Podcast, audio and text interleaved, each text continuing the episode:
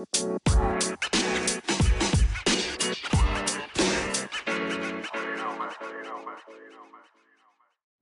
ัสดีคุณผู้ฟังทุกท่านนะครับขอต้อนรับเข้าสู่พอดแคสต์พี่ลูกหมู อี พี ที่สามนะครับวันนี้ต้องบอกว่าเวลาว่างๆเนี่ยก็จะไปเกาะติดสถานการณ์นะฮะการแข่งขันกีฬาที่ต้องบอกว่า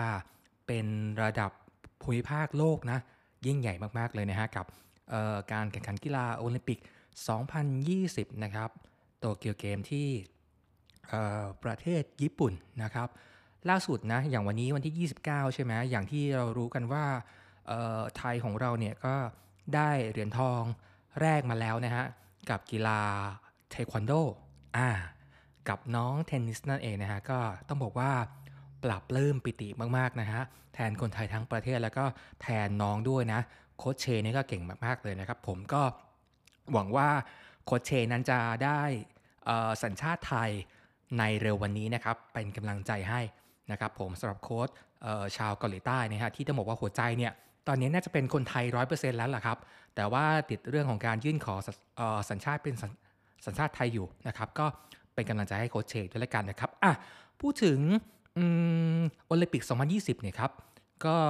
ยังคงเป็นที่สนใจของคนทั่วโลกนะครับ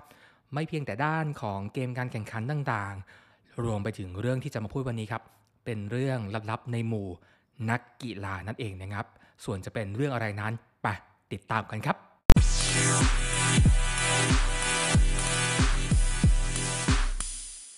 โอเคครับอ่ะพูดถึงเรื่องลับๆของหมู่นักกีฬานะครับเคยมีข่าวไม่ทราบว่าคุณผู้ฟังเคยได้ยินไหมฮะกับการที่เจ้าภาพญี่ปุ่นเนี่ยฮะ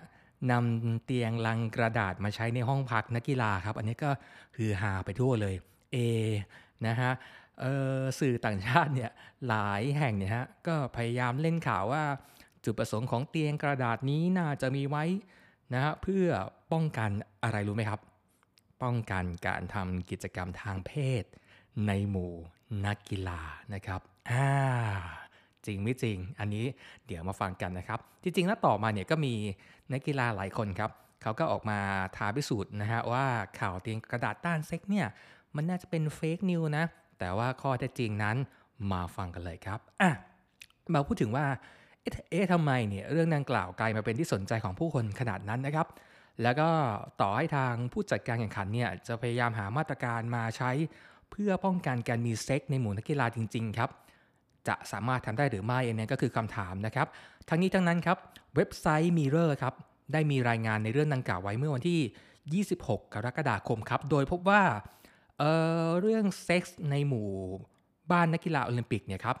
เป็นประเด็นที่อื้อฉาวเนี่ยจริงๆต้องบอกว่าไม่ใช่ครั้งนี้ครั้งแรกนะมีความอื้อฉาวมาหลายสิบปีแล้วครับนะครับโดยเขาบอกว่ามีนักกีฬามากมายที่ฉกฉวยช่วงเวลาในการแข่งขันเนี่ยฮะสร้างเสริมประสบการณ์สุดคึกขนองนะฮะเรียกได้ว่าครั้งหนึ่งต้องสักครั้งหนึ่งแหละครับจัดเต็มจัดหนักกันทุกที่เลยครับไม่ว่าจะไปตามห้องพักนักกีฬาบ้างนะฮะเอาแบบเอาท์ดอร์ก็มีนะกลางแจ้งอันนี้ก็มีนะครับผมอ่ะทางด้านของซูเซน ที เอส เค นะครับเธอเป็นอดีตนักกีฬาหญิงเยอรมันครับเธอเคยเข้าร่วมโอลิมปิกมาหลายครั้งนะฮะแล้วก็ได้เผยกับสื่อของทางด้านประเทศเยอรมนีว่าเธอบอกว่าอย่างนี้ครับการห้ามมีเซ็กในหมู่นักกีฬาเป็นเรื่องน่าหัวเราะมากสำหรับเธอมันไม่ได้ผลเลยสักนิดและย้ำว่าเรื่องเซ็กนั้นเป็นประเด็นปัญหาภายในหมู่บ้านนักกีฬาอยู่เสมอนะครับผมอ่าและเธอยังบอกอีกว่านักกีฬามีสภาพร่างกายอยู่ในจุดสูงสุดที่โอลิมปิกและเมื่อการแข่งขันจบลงพวกเขาก็ต้องการปลดปล่อยพลังงานนะอันนี้ ที เอส เค กล่าวครับนะฮะ ที เอส เค เป็นใคร ที เอส เค ก็คืออดีตนักกรีฑาหญิงนะครับจากเยอรมนีนะครับนะฮะเธอก็เป็นอีกหนึ่งนักกีฬาที่เคยร่วมโอลิมปิกมาหลายครั้งครับทั้งนี้ทั้งนั้นครับเธอชี้ว่ามันช่วยไม่ได้ครับที่เจ้าหน้าที่ของโตเกียวโอลิมปิกเนี่ยนะฮะจะแจกอะไรรู้ไหมครับถุงยางนะครับโตเกียวโอลิมปิกนั้นมีการแจกถุงยางให้แก่นักกีฬานะครับกี่ชิ้นรู้ไหมครับ หนึ่งแสนหกหมื่น ชิ้นนะครับนะครับถุงยางเหล่านี้ครับเป็นเหมือนสัญลักษณ์บอกว่านักกีฬาเนี่ยควรจะอดทนยับยั้งเรื่องเซ็กไว้จนกว่าพวกเขาจะกลับไปยังบ้านเกิดครับแต่นะฮะบางคนก็ ตีความไปอีกอย่างนึงไงอ่าบางคนก็ตีความไปอีกอย่างนึงครับกลับมาสู่ ที เอส เค ครับ ที เอส เค ที่ผมบอกว่าเธอเป็นนักกรีฑาหญิงเยอรมันใช่ไหมครับเธอเคยเข้าร่วมการแข่งขันโอลิมปิกนะฮะตั้งแต่บาร์เซโลนาปีหนึ่งพันเก้าร้อยเก้าสิบสองนะครับผมนะฮะเธอก็บอกว่าเอ่อเหล่าโค้ชเนี่ยมักบอกว่าการมีเซ็กก่อนการแข่งขันนั้นไม่ใช่ไอเดียที่ดีครับแต่เมื่อนักกีฬาจบการแข่งขันแล้วอันเนี้ยก็บอกว่าเป็นฟรีดอมไงฟรีไทม์ไงใช่ไหมคะคุณทำตาเหมือนวินัยมาตั้งนานแล้วอะแต่เมื่อแข่งจบปุ๊บนะฮะหลายคนเนี่ยก็ใส่ไม่ยั้งเลยครับ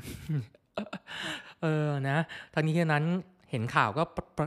ประโคมว่าบางครั้งเนี่ยตั้งแต่ดึกจนถึงรุ่งสางของวันรุ่งขึ้นเลยนะครับเหมือนแบบเก็บกดโกรธอะไรมาสักอย่างนะครับผมนะฮะ ที เอส เค บอกว่าคุณมักจะได้ยินเสียงปาร์ตี้ของคนอื่นๆเสมอบางคนเราก็แทบจะนอนไม่ได้มีปาร์ตี้หนึ่งเกิดขึ้นหลังจากอีกปาร์ตี้หนึ่งจากนั้นก็มีแอลกอฮอล์มาแจมด้วยก็ธรรมดาแหละนะครับนะอันนี้ก็ไม่ใช่เรื่องไม่ดีนะจริงไหมฮะอย่างที่ฟังๆกันเนี่ยไม่ว่าจะผมไม่ว่าจะคุณเราเนี่ยฟังดีๆนะเราต่างเกิดจากการมีเพศสัมพันธ์ทั้งสิ้นเพราะฉะนั้นคุณจะบอกว่าการมีเซ็กเป็นเรื่องแย่หรอไม่ครับเป็นเรื่องปกตินะครับทุกคนต้องมีเซ็กครับถ้าไม่มีเซ็กก็ไม่มีคุณเนี่ยผมพูดอย่างนี้ดีกว่าอ่ะตรงๆเลยนะถ้าไม่มีเซ็กก็ไม่มีคุณครับนะครับผมเพราะฉะนั้นมันไม่ได้แย่นะครับถ้าเป็นคนโสดกับโสดอ่ะมันมันไม่ได้แย่นะแต่ผิดลูกผิดเมียอันนี้ก็อีกเรื่องนึงถูกไหมครับอ่าเพราะนักกีฬาบางคนก็โสดอยู่ไงอ่ะฮะ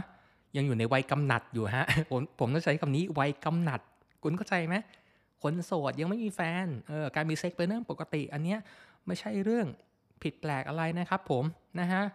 นะฮะอย่างที่รู้ๆกันครับเซ็กโอลิมปิกก็อย่างที่ได้ว่าว่ากันไปข้างต้นเป็นที่มาด้วยกันครับนะฮะจริงๆเนี่ยการแจกถุงยางอนามัยในหมู่บ้านนักกีฬาเนี่ยครับมีตั้งแต่ปีไหนคุณรู้ไหมฮะมีตั้งแต่ปีหนึ่งพันเก้าร้อยแปดสิบแปดกันนะครับในริโอเกมก็มีเช่นเดียวกันนะฮะปีสองพันสิบหกครับอันนั้นแจกเยอะเลยนะ สี่แสนห้าหมื่น ชิ้นเออนะฮะส่วนโตเกียวโอลิมปิกเนี่ยแจกไป หนึ่งแสนหกหมื่น ชิ้นนะครับแต่ทางผู้จัดเขาก็อ้างนะว่าเป็นเพียงของที่ระลึก มันใช่ของที่ของที่ระลึกไหมจริงๆเขาก็รู้แล้วแหละว่าตั้งแต่ปีแปดสิบแปดอ่ะเออมันก็มีกันมาประจำอ่ะแต่ว่าแจกไว้ก็เพื่อป้องกันอืมนะฮะก็นะมีเกราะคุ้มกันก็ยังดีเขาก็เลยแจกไว้นะครับผมนะฮะจริงๆเนี่ยต้องบอกว่าข่าวอื้อฉาวเรื่องเซ็กเนี่ยในหมู่บ้านนักกีฬาเนี่ยเริ่มเป็นที่พูดถึงครั้งแรกนะฮะนับตั้งแต่โอลิมปิกปีหนึ่งพันเก้าร้อยเก้าสิบสองที่บาร์เซโลนานะครับหลังจากมีรายงานว่าอะไรรู้ไหมครับพบรถบรรทุกยาคุมกำเนิดจำนวนมากครับถูกนำเข้ามาภายในเมืองอ่าการหลุดไงก็เลยต้องใช้ตัวช่วยนะครับผมอ่ะมาฟังทางอีกหนึ่งท่านดีกว่านะครับอีกหนึ่งท่านคราวนี้มาทางฝั่งอังกฤษเป็นนักกีฬาปิงปองนะครับแมทธิวซาเอ็ดครับเคยเข้าการแข่งขันเคยเข้าร่วมการแข่งขันขออภัยครับโอลิมปิกหนึ่งพันเก้าร้อยเก้าสิบสองนะครับเขาก็มาเผยว่าเขาเนี่ยมีประสบการณ์เซ็กในช่วงเวลาสองสัปดาห์ครึ่งที่จัดการแข่งขันนะครับมากยิ่งกว่าที่เขาเคยมีมาตลอดชีวิตเสียอีกครับเออขนาดนั้นเลยคุณผู้ฟังนะครับเออขนาดนั้นเลยซึ่งเขาเนี่ยฮะมักถูกถามบ่อยๆว่าหมู่บ้านนักกีฬาโอลิมปิกจะเป็นเหมือนเทศกาลเซ็กตามที่คนเข้าใจหรือไม่รู้ไหมครับเขาตอบว่าไงก็ตอบว่า yes ก็ตอบว่าใช่ครับผมนะครับทั้งนี้ทั้งนั้นเนี่ยอาจจะเป็นเพราะการฝึกหนักนะครับคุณต้องไปดูเวลานักกีฬาเขาฝึกเข้าแคมป์นะหนักมากทุกวันไม่รู้วันละกี่ชั่วโมงอ่ะและหลายปีอ่ะตั้งแต่เช้าจรดค่ำเนี่ยนะฮะอาจจะทำให้เขาเนี่ยมีเวลาออกเดทน้อยครับจึงไม่แปลกที่จะชดเชยเวลาที่เสียไปทันทีเลยนะฮะหลังจากการแข่งขันที่สิ้นสุดลงนะครับผมนะฮะโดยนักกีฬารายหนึ่งนะฮะก็เผยว่าหลังจากพิธีปิดเกมที่แท้จริงก็เริ่มต้นขึ้นเกมที่ว่านี่คือเกมบนเตียงนะฮะหรือว่าเซ็กซ์นั่นเองนะครับ เออทั้งนี้ทั้งนั้นมีเรื่องเล่ากันว่าอ้าวแล้วคนที่เขาไม่อยากจะเล่นเกมแบบนี้เขาทำยังไงมีนะฮะนักกีฬาที่แบบว่าอาจจะติ๋มติ๋มยิ้มยิ้มเป็นคนเก็บตัวหรือว่าคนที่ไม่อยากยุ่งกับใครอ่ะคนที่มีแฟนแล้วใช่ไหมรอกลับไปหาแฟนดีกว่าเขาก็จะนำถุงเท้าครับอ่ามาแขวนไปที่ลูกบิดประตูเพื่ออะไรครับเพื่อแทนสัญลักษณ์บอกคนอื่นๆว่าอย่ามายุ่งกับฉันนะ do not disturb me อ่าอย่ามารบกวนฉันคือฉันไม่เล่นด้วยคุณจะไปทำอะไรก็ทำเขาจะมีการนำถุงเท้ามาแขวนที่ลูกบิดประตูนะ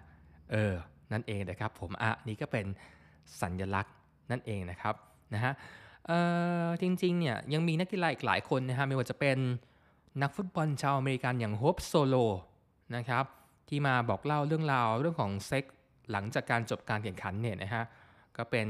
เรื่องที่จริงๆมันก็ธรรมดามันไม่ใช่เรื่องเอามาแบบว่าตำหนิติดเตียนกันนะเออใครก็มีได้ถูกไหมฮะนะครับเป็นแต่ว่ามันก็เป็นเรื่องที่สะท้อนชัดเจนนะถึงปัญหาบางทีที่เกิดโรคติดต่ออย่างเงี้ยครับความท้าทายมันก็อยู่ตรงนี้แหละนะไอ้คนที่ไม่มีก็ไม่เป็นไร